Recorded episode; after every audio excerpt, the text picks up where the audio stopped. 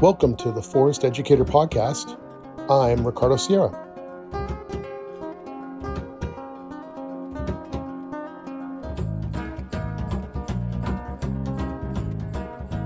I'm really excited to have Kielyn Marrone with us today.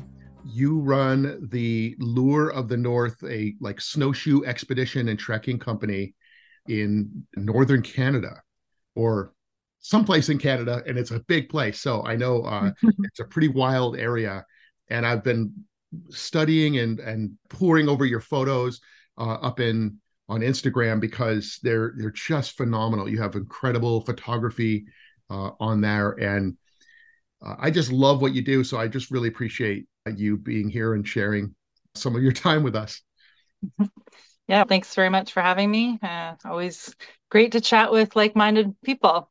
Absolutely, absolutely. So tell me a little bit about Lure of the North, your experience. I, I know you had a, a, gear and outfitting company at one point for a while, and you also do these treks. And I'm just really interested in hearing a little bit about what you offer, mm-hmm. where, how you got started. Any any part you want to jump in on is fine with me. Yeah, we run a, yeah, like you said, snowshoe guiding company based out of nor- Northern Ontario, Canada. And we take people on expeditions ranging from one all the way up to 11 weeks. In wow. 2022, we did 73 day expedition crossing Ontario from Lake Superior to James Bay but that's not our oh. standard trip. That was just like a kind of a, a one off. Let's see how far we can go. And it was amazing. But we typically focus on one to three week expeditions. And we travel all over Northern Ontario and Quebec to do that. We live off grid at a wilderness property where our nearest neighbor is 10 kilometers away. We're completely self-sufficient with solar panels and we collect our rainwater and we built our own home uh, we heat with uh, wood and yeah so we're either boat access or snowmobile access. And we used to have a, a retail online business and that's how we started off. It married really well with the expeditions and we would teach workshops on how to build snowshoes we like weave the snowshoes make moccasins and all of the other gear that would be required for the type of travel that we do. But we since split the company in half and good friends of ours jeff and laura now run the lure of the north outfitters. So we felt like we were just being pulled in too many directions and couldn't keep up with the demand of the the retail was was keeping us away from further developing our bushcraft skills and our time in the wilderness. So rather than just closing the doors and stepping away, we were able to pass it on, which we're really happy to have been able to do because we were sad to with the idea of closing it down because it's a niche uh, service that we were providing. And yeah, really happy that they've been able to step up and continue providing that for people. It's interesting. Like, I'm glad that you made that decision because I know anytime you have a business that you've worked hard to develop a customer base and you like know what they're looking for and you're able to provide it and you've solved all those problems and then just walk away just always feels really there's something really sad or just it's hard to let go of that and not see it want to thrive.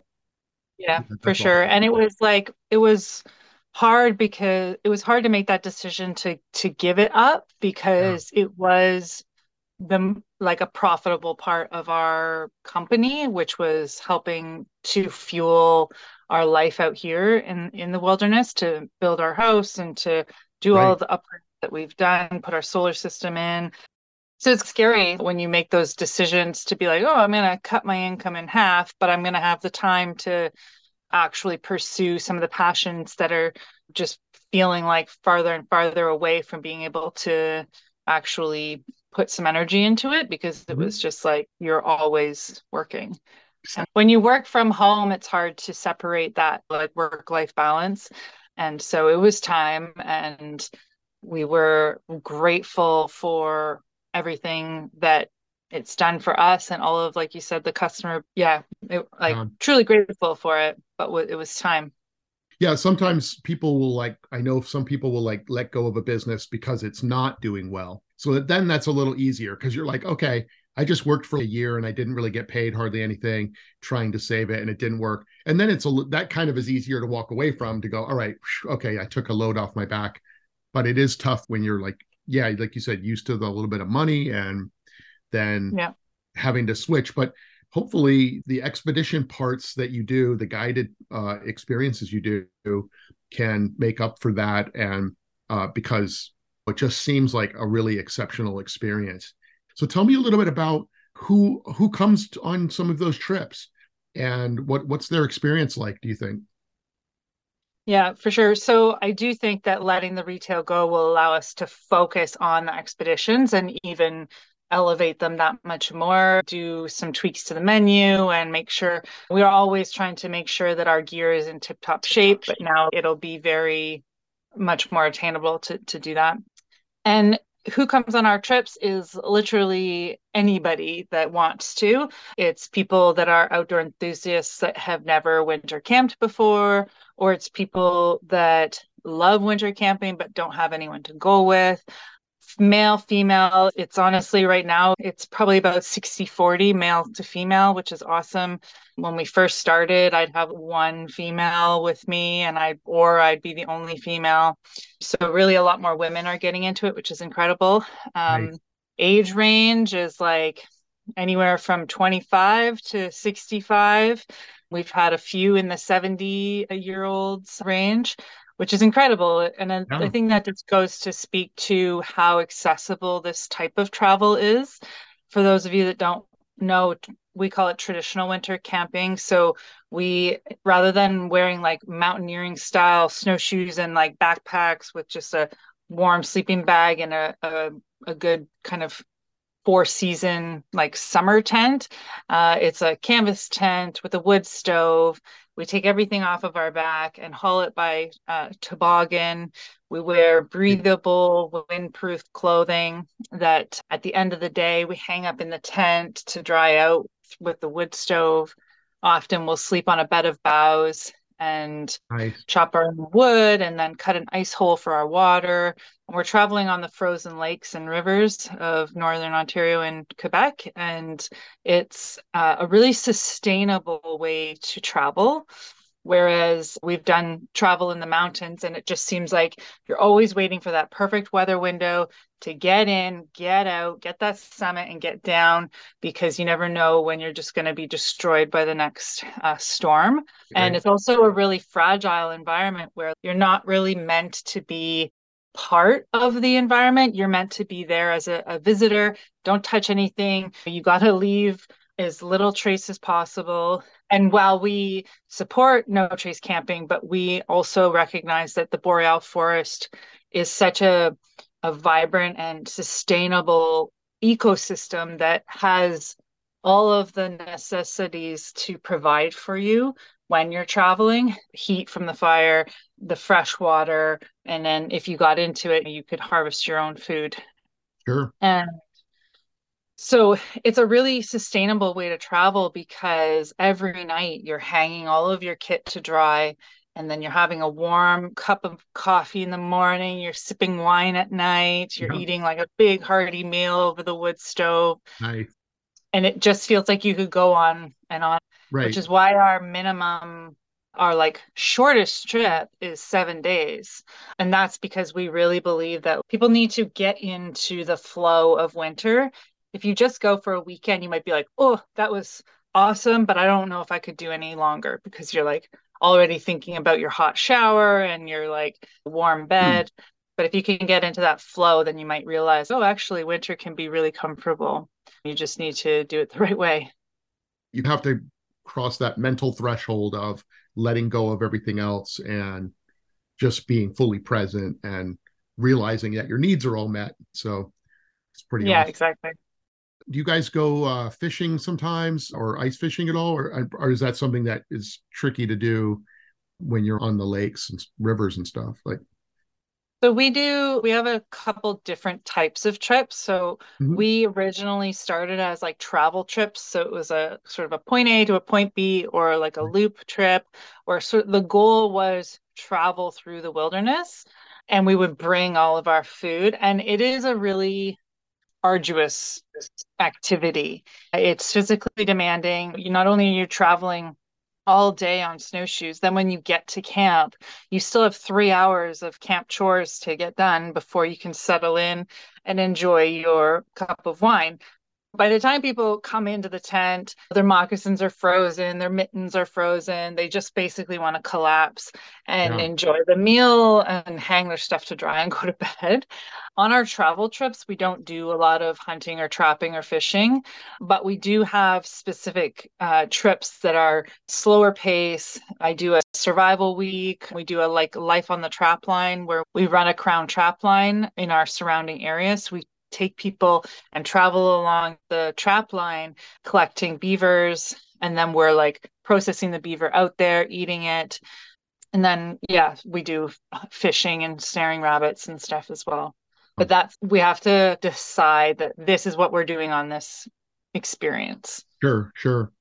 Yeah it's on rest days we'll try mm-hmm. and like pepper in fishing on our travel trips but mm-hmm. a lot of times people just want to lounge in the tent in their pajamas I don't blame them really in some ways for sure. But it is nice to showcase those skills a little bit because uh, it's hard to know where someone would get that experience if you're coming, say, from Toronto or someplace in the States, and then you just go, all right, I, I can read about those stories uh, about the early trappers or native people. And then this idea of oh you could probably just go to northern canada and just maybe run into somebody who will maybe guide you. But it's oftentimes you're not sure is this going to be the right fit? Is this person going to say two words to me all weekend and yell at me when i spill my tackle box or something? And yeah. and so they want to know that you're that they feel like they can have a connection too. And yeah. that's so that's something that's really a unique experience yeah. To be able to have that. Yeah, the life on the trap hmm. line uh, experience is a really unique one because, like you just said, there are a lot of trappers out there, mm-hmm. but if you don't know them, it's hard to connect with somebody. And then at, once you connect with them, it's hard to convince them, like, hey, can I come and help you? And they're often doing it by snowmobile, which we, for our trap line, we do have a snowmobile support to pick up our harvest. But it's a good marriage between our skills of winter camping, traditional winter travel, and then also to be able to actually legally run a trap line. You know, that I think that's a rare combination of skills coming together. So I think that experience, like you said, like people read books on like the original trappers and how it was done and the way of life. And then that course is really special as well because immediately following that is our brain tanning and butchery class. So people will come back to our homestead and spend a week processing the animals. We render the fat and make soap from the beaver fat. We tan the hides, we clean the skulls so that they can go home with them. And we're like eating every part of the animal as well. Like we're deep the heart and the liver, we're cooking the feet, cooking the tail. And it's just a really cool way to step back in time to sure. see how these animals were an important part of our history. And then also to be like, oh, this is actually a really sustainable food source that is really underrated. There's not a lot of trappers now that actually eat the beaver meat.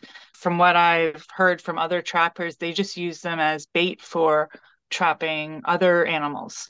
And so for us, we don't do much big game hunting at all because we have an entire stand up freezer that's full of beaver. And it's like some of the best meat I've ever had. It tastes like beef, and like we yeah. render the fat down so we can use that as cooking lard as well. Yeah. I don't really like right now is rifle season for deer. And I haven't gone out once because I'm like, I can't feel good about shooting a deer if I still have a whole freezer full of beaver and trapping season is coming. So that's like right, that's right. I, I'm just gonna get more beavers. So I need to eat through our our our beavers. Yeah, that's that is very true. That is a, a common problem, I think, for some people who hunt. That if you have a freezer still with venison or or moose or whatever it is, you're like, uh oh, I'm gonna I'm gonna have another 60 pounds of meat or 100 pounds of meat coming in, and you're like, yeah. I better get cracking here or something. But yeah, it makes a lot of sense. And like you said, it so it tastes uh, similar to beef. You said right? Yeah, it is a really dark red meat from what I remember. I've skinned beavers that I found road killed down here, and uh, very oily skin. But uh, what we did with trapping when, or uh, tanning was that we would skin them, and then usually we'd use like a powdered clay and we hmm. that over the hide and let it soak up and then we'd scrape it off and put more on and just do that what what kind of uh, ways do you use to cut some of that grease that is in the hide itself? Is there anything that is a special secret? I guess I don't want to. I don't want you to spill anything if it's proprietary. Uh, oh yeah, there's lots of different things that you can do, but m- a lot of it is dry scraping. So we'll stretch the hide. Obviously, we're fleshing the hide as best we can initially, and then we do we wash it with a light detergent, like with Dawn soap, just to help pull mm. pull some oils out. And then once it's stretched and on the board, then we dry scrape. Mm. And then yeah, we even buff it with a sander and then just pack those the brains into the hide. You do want those oils in the hide to yeah. to keep it supple. So yeah, but it yeah. is it, you you do it's a lot of work to tan a beaver hide it would definitely be an easier workshop if we were like focused on something like muskrats or minks or martens their skin is much thinner beaver has some of the thickest skin but also nicest fur. So it's if you've never tanned a hide beaver is a tough one to start with but at the same time it's it just makes sense for it to be like full circle. And your first beaver hide's not going to turn out to be like a beautiful blanket but it'll still be tan and a good use of the animal. Absolutely yeah. I used to, when I was a little kid, when I was like in my 12 years old, we used to trap muskrats around the ponds and muskrats are one of my favorite because they like you said they are much thinner. It doesn't take that much to get a really nice soft for them and making a pouch or whatever. So i always really love that. But i haven't really taught t- tanning in a while but i just have i always have a lot of questions because that's one of my favorite passions. Yeah yeah yeah, yeah. oh cool. Yeah. So i was going to ask you too when you're out there with people who haven't been maybe used to going out in the cold and like walking across a frozen lake. I'm sure it's probably sometimes windy and blowing snow on a lake. I know can just be like a whiteout. So that must feel really crazy to be like dragging a toboggan and, and crunch, crunch of that and like seeing the back of the person in front of you disappear. What are some ways that they respond to that? Uh, do they get pretty scared sometimes thinking that they're going to get lost or it's it can be pretty intense, especially on some of our bigger trips where we're yeah like crossing really big lakes and. But before we go, we have a very thorough uh, equipment list. And mm-hmm. we used to be more lenient about what people brought. But now, if you come on a two week expedition with us, you have to have the right s- snowshoes, you have to have moccasins, you have to have some sort of wind layer. To hopefully, one of our anoraks. And so if people have the right clothing, then like before we start, usually when we start a, a lake crossing, we've all gathered up behind a bay before we get into the headwind, right? We'd say, okay, we're aiming for this point. We're going to go for 45 minutes straight and we're going to aim for that point. And then the nice thing is we're literally all in a line. Yeah. So you can't really lose each other and sure. we have a brake line behind our toboggan and you try and keep that sort of your heads down and you're just watching that purple tail and it's like a chevron for people to stay at the proper distance away from each other and then like Dave will, for example, be up front and I'll be at the back of the pack. And then that way, if we see, if I see someone falling behind, we can communicate up the line that it's okay. Oh, and then sometimes people just need to fix their binding or they need to change their layer. So it's this, you're not trying to have it be like stop, start, stop, start, because that's when people get cold. So you try and say, okay, we're going to go for 45 minutes and then we're going to stop at that point. So even if you get behind, the leader is going to stop over there. Mm. And if it's like such a whiteout that you literally can't see, then we definitely just stay closer together. Yeah, when you're traveling over an open lake, you don't necessarily have to worry about like holes in the ice. There are currents in lakes. So when you go through like narrows and channels in a lake, you want to be careful. So if there's any sort of red flags up ahead, then we stop so that we can inform the group of, hey, make sure that you stay on the track here because there's thin ice over here. That's right. That's really cool. I've always loved the northern Canada slash Alaska, Yukon, like those stories, the Jack London stories or For- Farley Mowat stories. And when I was a kid, I would just put uh, everything we had, everything, all my belongings on a toboggan and just like drag wow. it around these fields in the woods. and just, and when it was a whiteout, when it was snow blowing over us, it, it, I would just imagine, oh, I'm in the Arctic and and I I'm all alone. And then my That's mom, cute. my mom would open the door and go, "Get in here! You're freezing." I would just be like, "Okay, I'm not in the Arctic anymore."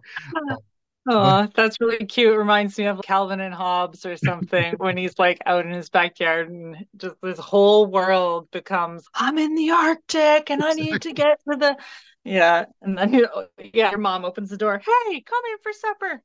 get some hot chocolate. It's funny mm-hmm. because like when you don't have those kinds of like life and death stakes. When the stakes aren't that high it's just easy i think sometimes to feel like life is life's not that exciting because you're just like we took i don't have to worry about uh, saber-tooth tigers and i don't have to worry about this and hopefully if i get a cold it's not going to kill me or so you're just going i just have to make it through my brain squeezing job for for nine hours. But yeah. it's like when you go yeah. out you're like really in that like in that moment. You're living in that moment and it's coming into you. You, you feel alive and you're like i did something. I survived. Yeah. i made it. And like we just in in today's world i could see how people just go like all right i don't know. Is there a reason why i'm here? What and what is that? And yeah no, the common joke is like yeah we're in a whiteout or like ankle deep in slush and then we get to camp and people are like, I paid for this. like, my vacation and this is awful. But then we all laugh about it. But it really does it your life is so simple out there. Simple but not easy. It's yeah. hard work. It's can be mentally and physically taxing. But your sort of life goals for the day are really simple wake up, eat, travel, and then find wood, get water, eat. Like it's very much like you know exactly your goal for the day. And at the end, it's so satisfying to be like, whoa, we just did that. And we're all struggling together as well. We can, you're struggling on your own out in the middle of the lake when it's a total whiteout and you feel like you're just like what is going on? Like this is so hard. But then you get around the corner and it's all protected and we pull out the group tea or the group soup and we all come together and be like that was wild. And you really bond over that sort of hardship. Yeah. And yeah most people don't get to challenge themselves um, physically or mentally in their life on a regular basis. A lot of people's jobs, they've been there for X number of years. They know exactly what they need to do. And it just is a bit like Groundhog Day. What we do is help people push themselves physically. And that brings you to a, a whole nother mental toughness level where you have to actually push through something. And yeah, I think it's a really important thing for adults to do in their life and it seems to from the feedback that I've gotten rejuvenate people at their homes or help make tough decisions. Like they they get on a high when they come back from our trips and realize I need more of this in my life and they change jobs or they sell their house and move to the country. Yes right. so I think big changes can happen when you come on these trips. Yeah I, I can imagine. That I, that's really true for a lot of these kind of outdoor programs and whether it's an herbal study program or whether it's an expedition or whatever it is it's something that i've seen in my work as well. Yeah. You know, children often will do that too in, in a lot of our summer camps. There'll always be some kid that will say you you can't make me build the shelter. And i'm just like it's going to rain tonight but be my guest. I, it's okay if you want to sit outside. And i said i'll put a tarp up for you whatever. And they'll like sulk for a bit and then they'll just go all right i'll build it and i'm like all right and then later they would say to me, I've never actually been pushed to work this hard in my life. I'm 13 years old. I've never done that. And I was just, I had to do it. And then I actually found myself really liking the work. Like it made me feel good. And I, you know, because I think a lot of times people are afraid to push themselves or get into those situations because they don't think that they're going to do well. But then when uh-huh. they get out there and they push through it, they go, Hey, I actually didn't do too bad. Or I actually did great. So uh, yeah. it's really, it's, I don't know, it's hard to be that guy that's pushing the people sometimes to do it, but, and knowing what they're going to go through, right? Yeah. But yeah, for sure. And also, like when people, that's one of the reasons why our minimum length is seven days, because, like yeah. you said, people don't really feel like they can push themselves beyond, okay, two days or three days that was my limit. I don't think i could go any further. But then you realize oh like actually i have to.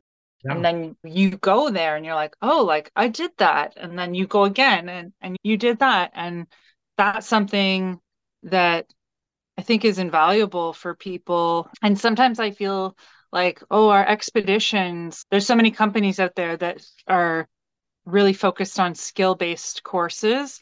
And a mm-hmm. lot of our courses are experience based. And sometimes I almost feel like, man, am I doing enough teaching out here?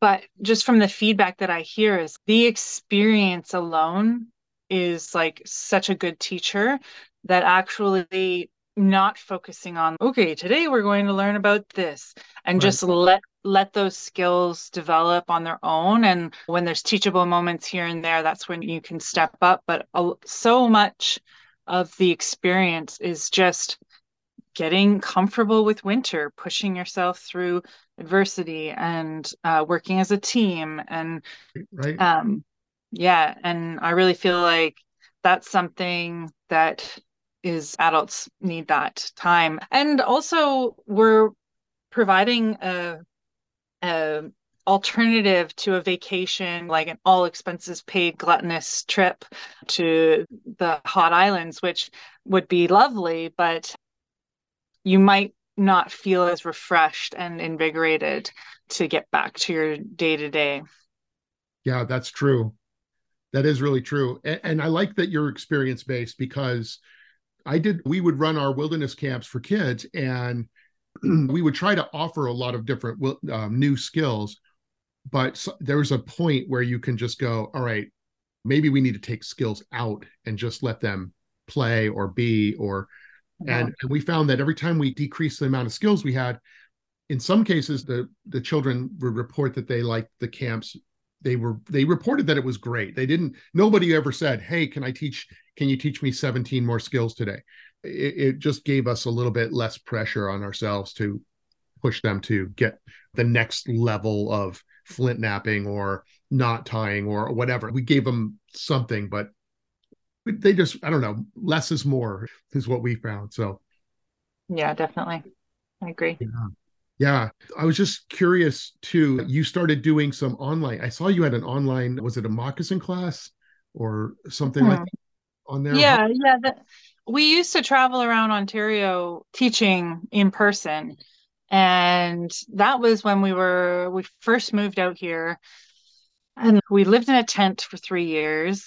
We had a boat that leaked like a sieve, uh, a motor that would work only if you looked at it. And it, everything was in Rubbermaids. And we were just like, we didn't have a covered trailers. It was like everything it was just like it was so arduous we'd have to carry all of our like buckets of hide down the hill across the trail into the boat it was such a ordeal to get to a workshop but i really loved the workshops once we were there i really loved teaching and i loved inspiring people to handcraft more And the best thing about the moccasin is that it's a functional piece of clothing that is better than any other winter footwear on the market. For what it is and for what it's used for, there is no replacement to a handmade winter moccasin.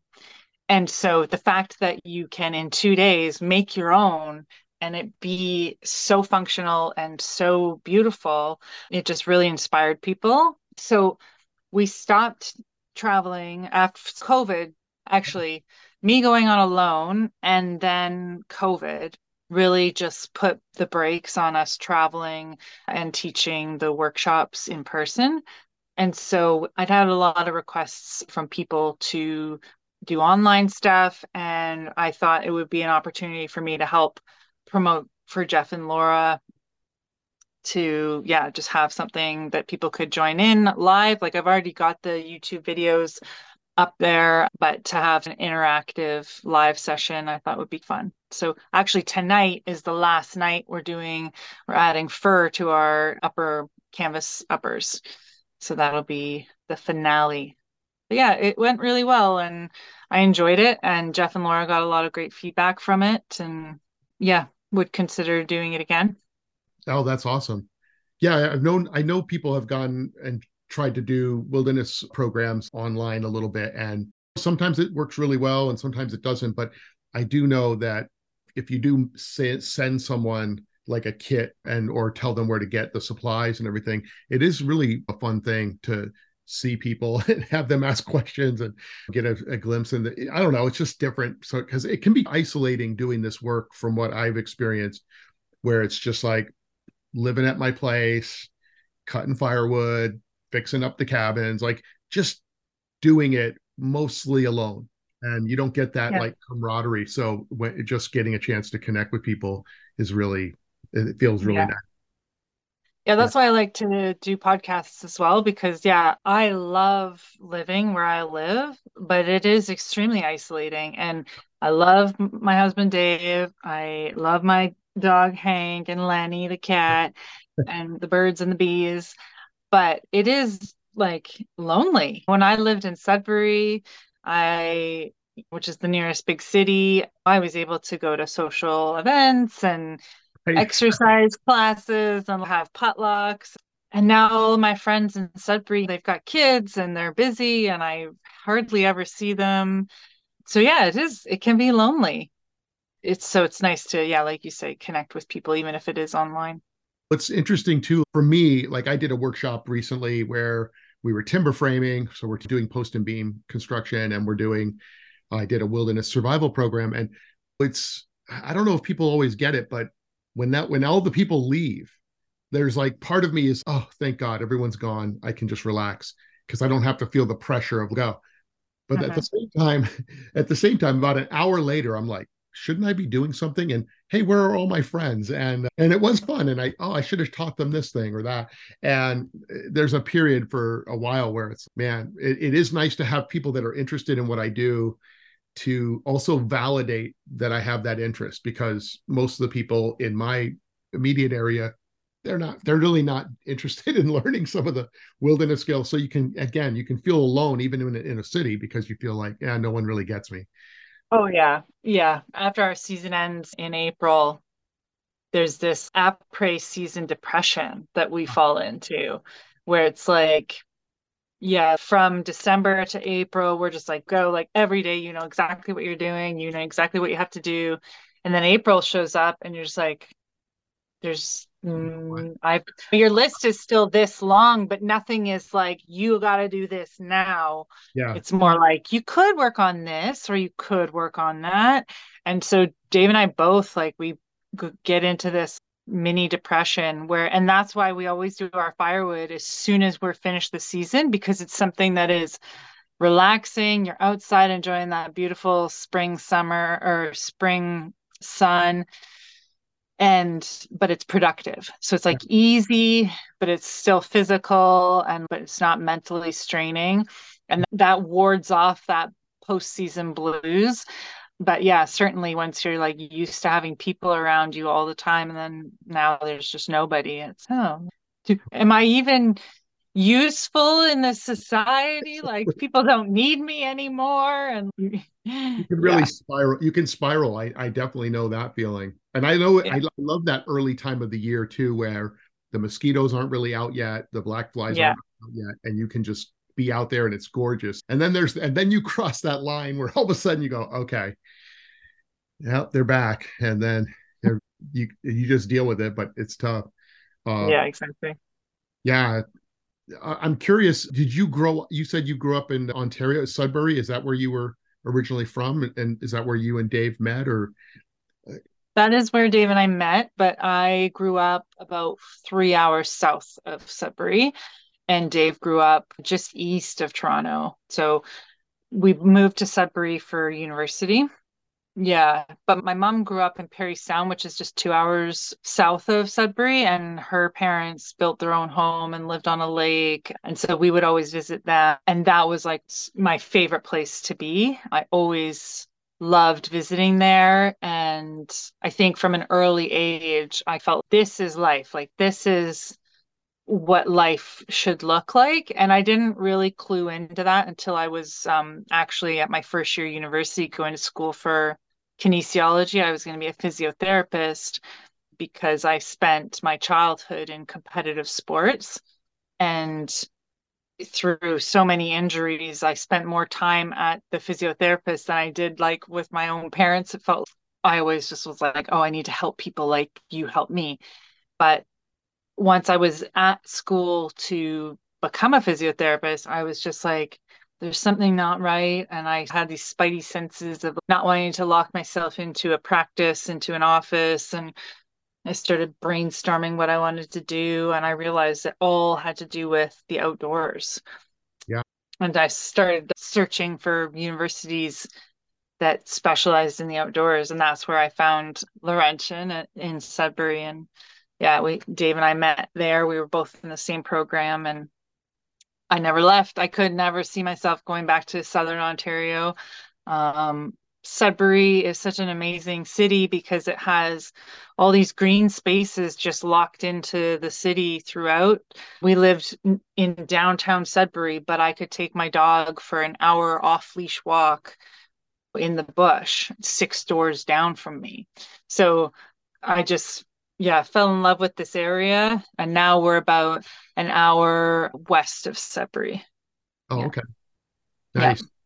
And then so you just that's where you learned like some of the trapping and and the trekking and stuff. Was that your school? Is that yeah? Of- the the schooling was more like science based. Like we did a lot of sports physiology, we did sports psychology, um, but then we did things specializing for the outdoors, like risk management, outdoor education stuff, a lot of theory based courses. But then we had hard skills courses as well, where we did yeah, like a course on rock climbing, whitewater canoeing, wilderness survival sea kayaking, yeah. that kind of thing. So yeah, it was like we did the theory where you get your degree and then you have the fun stuff that gets sprinkled throughout, which is what you really want to be doing, but you just so yeah, that definitely gave me a good sample. And actually we did a winter camping course and the textbook of that course was A Snowwalker's Companion by Garrett and Alexandra Conover, who were main guides and they wrote literally the book on traditional winter travel. And at first, Dave and I were doing winter camping the mountaineering way with just like small snowshoes and like everything on your back and cold tenting. And it was just like a matter of breaking down. You go in, and all of a sudden, know, you're like, okay, on to my last pair of socks. Let's get out of here. I gotta get a hot shower but once we read that book we're like oh like that makes so much sense. And yeah. so then dave dave bought his first hot tent and made his own toboggan. And so it just it was a spiral. Once we saw that book it was like what else can we make? And now we need to share this with people. So you like make snowshoes sometimes or you have the toboggans you're making you're just making a lot of things moccasins your clothing different types of gear. Yeah that's yeah. really awesome. That's awesome. Yeah all I could keep talking, but I just know that th- it seems like this is a really valuable avenue for people to maybe consider if they're if you're someone that interested in this kind of work to do this. And and i'm i'm sure that i know there are people that do similar kinds of things in like the us but we don't necessarily have the frozen lakes in the same way or that kind of feeling of that wilderness. But it, it, to me it's a valid it's a valid way to have people learn about nature and encounter themselves and grow and have that human development piece. It's really fascinating to me and i'm really glad you're doing it. When, and when i saw your instagram i thought wow you guys are making it work. And i know how work it is but you're doing it and it's like it, it was really i was really impressed with that. Thank you for doing this uh, because I don't know. I don't know. There's probably not that many people that do it, or that they do it, they're probably doing it where it's, oh, okay, you're going to do that trek, but then there's going to be a lodge and, and a cabin, and you're going to have all the creature comforts. But to actually yeah. do what you're doing, it's a whole nother level. Yeah. Well, thank you. Yeah, I think it definitely started small. It was literally our professor at school who was like, Will you take us on an expedition? Because we did a mm. moccasin making workshop for him and his colleagues. And then he was like, Okay, now we need to go out on a trip. So will you take us? And that was like the birth of our first guided mm. trip. And it just has slowly grown like word of mouth, very, and we basically have been growing as fast as we can just with like inventory and structures. And we just were like, we were always just the end of our rope as to like how much more work we could put into it. And now we're starting to feel a bit more settled. So we have a roof over our heads. We built a new garage this year. And so we're starting to just feel a little bit more like we can breathe a little bit more. But yeah, it was certainly no walk in the park and pretty stressful for the first seven or eight years. Seven or eight um, years at least, yeah. Yeah, yeah. Well, but most of these it, programs are self-funded, right? It's like you're doing it with your bootstraps, you're taking other yeah. jobs to pay for something, and you're just you're constantly trying to do it because we don't have people that go, "Oh, this is a good investment. I'll yeah I'll the money and I'll get my money over the next ten years." It's like you're yeah you're taking you're putting everything on the line and you're taking all the risk and yeah. and for for a vision or a dream that you're hoping people show up at and yeah so i really i hope that you're filled and that you continue to keep getting what you need to keep going if, if possible thank you yeah I definitely wouldn't recommend as business advice to move off grid, try and build your home at the same time as trying to run a starting up business. Sure. It's not highly recommended, but it it was a lot of work and now like I can look back and be like, yeah, that was a uh, no regrets. yeah. Sometimes it's better to do it when you're on the younger side versus oh, yeah. later. And I'm hoping yeah. that like nature education and forest education and wilderness and all these things, I'm hoping that there's a way to help us all get better more value from it and understand and also be able to compensate us for that work and so i don't know i'm, I'm really i'd be interested in seeing if that would be if you'd ever be interested in maybe running a course for like educators to do something that would just be an experience to imagine getting a bunch of forest school teachers and leaders to say hey we're going to come out and do something like that would be pretty fun yeah. Yeah, we do have teachers come on our trips for that exact reason to be like, I want to start up my own program. So I'm going to come to you and, and spend a week. We have a couple teachers from Montreal coming out in January. And yeah, I think it is a valuable transferable skill. We do have school groups that come up to us right. after COVID. It put the mm-hmm. brakes on that, but it's the schools are reaching out to us again now, and hopefully we can get something working again. But yeah, definitely is. We live in Canada, like we we have to like winter otherwise become a if you're not going to be a snowbird and go to texas or nevada or wherever uh, for the summer then you got to put your moccasins on and get out there and enjoy winter. That's right. That's right. I guess you're you've got to get back to preparing for your season but so how can people get a hold of you? Is what's the best way to find you Yeah, you can find us on Facebook and Instagram at Lure of the North, all one word. We're at www.lureofthenorth.com, and there you'll find all of our expeditions and updated news. And yeah, if you want to reach out to me personally, you can email me at lureofthenorth.com. All right. That's awesome. Yeah. thank you so much for uh, being here. I really appreciate it. Yeah, it was great, great to chat with you for sure. Thanks for finally connecting and, and getting this going. Thanks for listening to today's episode and for all the things that you do to help build a world that is connected to nature. You can get access to the bonus episodes, my forest educator nature journals and curriculum, as well as other useful content by subscribing to my Patreon page where you can support us at any level. You can find the link in the show notes for that and my website and social media as well. And I will see you outside.